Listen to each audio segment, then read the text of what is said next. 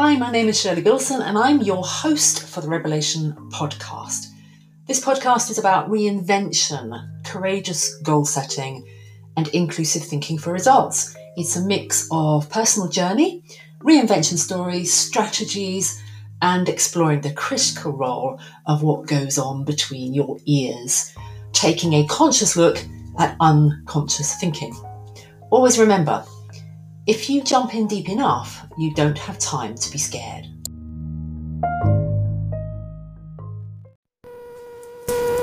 Hello, podcast listeners. We're back into the week, back into a semi serious mode. And today I thought what might be helpful is to address something, you know, loads of people have addressed in a myriad of different ways, I'm sure, and I will do the same. I have done and I'll do it again. But it's about this whole myth of multitasking.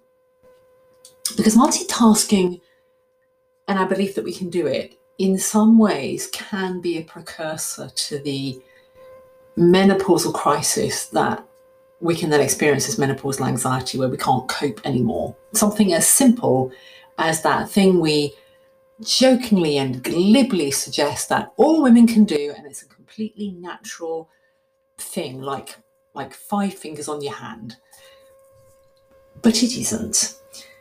It's a myth that we like to tell ourselves and we like to josh with men and suggest that, oh, really, you can only do one thing, I can do a hundred.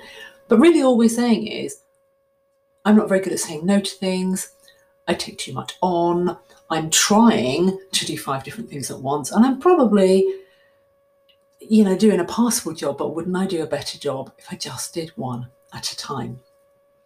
And what reminded me of this was a, a really, lo- you know how I love analogies and metaphors, a really lovely analogy.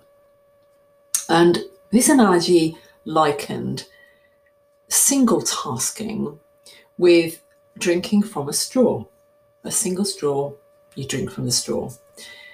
And multitasking with drinking or trying to drink from multiple straws which doesn't really work out too well. You know, you can, the more straws you put in, the more impossible it becomes to actually get out the liquid and, and it just doesn't work. Doesn't work. And I, I really liked that as an analogy because I think it's useful to be reminded that you will be more effective, you will be more productive, you will get more done. That's the same way. That's tautology. I love that word. You'll get more done if you just focus on one thing at a time. And the chances are you'll you'll hear this. This this will be the equivalent potentially of scrolling through your news feed on social media and seeing something and thinking, oh yeah, yeah, that's that's true. Like, move on. But I want to urge you to stop for a moment and if you're listening to this episode, you make this the one thing you do in the moment, unless you're out walking, in which case it's fine. Um, but not if you're with someone else. It comes back to, you know what, one of the reasons I think the notion of mindfulness has become so popular, and I mentioned this the other day, like it's some new thing from Eastern philosophies it's linked to sitting cross legged and meditating. And it's something mysterious that we have to learn. And we have to buy these special books by people with exotic names to learn how to do this mindfulness thing. Or we go to a class or a training and we buy a course to learn about mindfulness. When all the flipping hell you really need to do is just stop and do one thing at a time listen to the podcast, write the proposal, the application, the blog, the whatever it is you're doing, eat the meal, cook the meal, help the person, friend, child with homework, work worries, make the friendly phone call I'm purposely, as you may have noticed, slowing down my speech. Because it's about emphasizing the importance and the transformational potential that exists from taking one that one small step. And I often talk in so many different ways about, and I'm of course I'm not the only person, about one step at a time. You've heard it, it's another thing you scroll through, click like, move on. One step at a time, one small step, and I'm gonna litter this with little cliches that I use a lot. Small hinges swing big doors.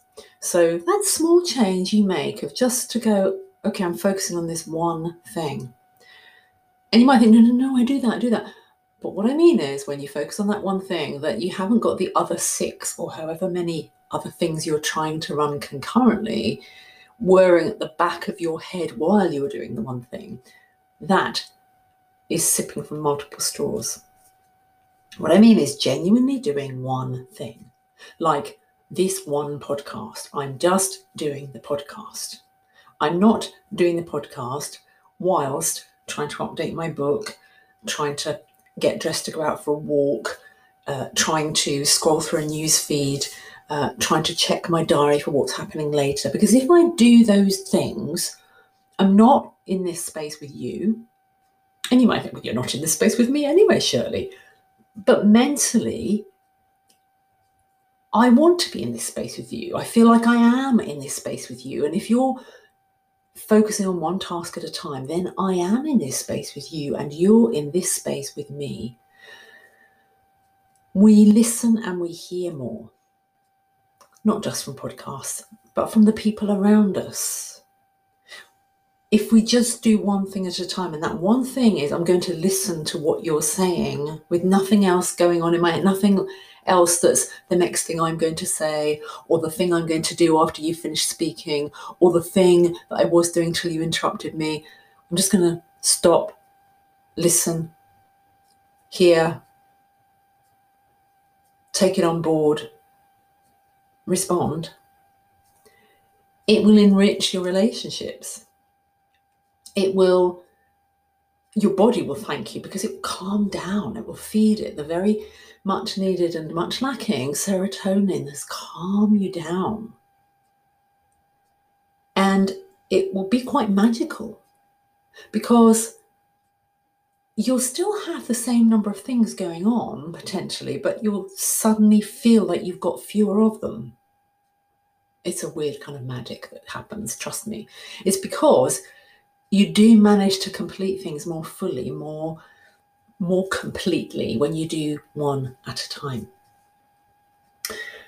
And I have a feeling in the back of my mind that I suggested there was going to be something else that was going to suggest that related to this one thing at a time. Oh, yeah, yeah, my analogies.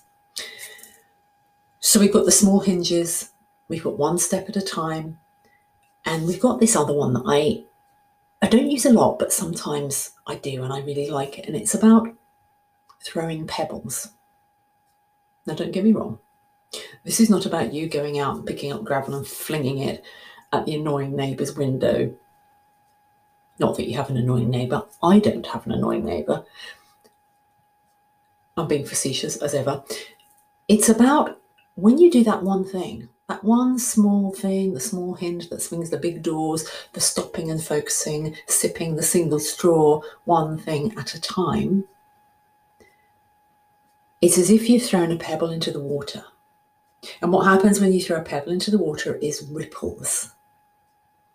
Ripples that cascade from one tiny pebble drop in a lake and start cascading ripples. And the diameter of the ripples as they move outwards goes way, way, way beyond the pebble.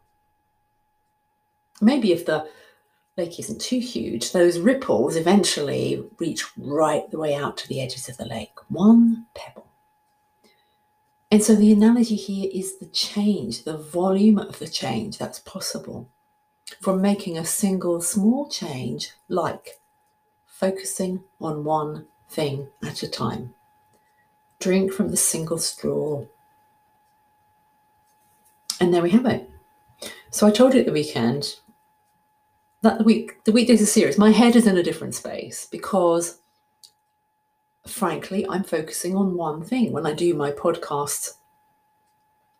Well, I think I'm always focusing on one thing, but clearly during the week, I'm also immersed in I'm in my work head, I'm in my workspace. So my mind more quickly and readily finds it easy to focus on the one thing, which is you and what can support you in moving through midlife or menopause and anxiety.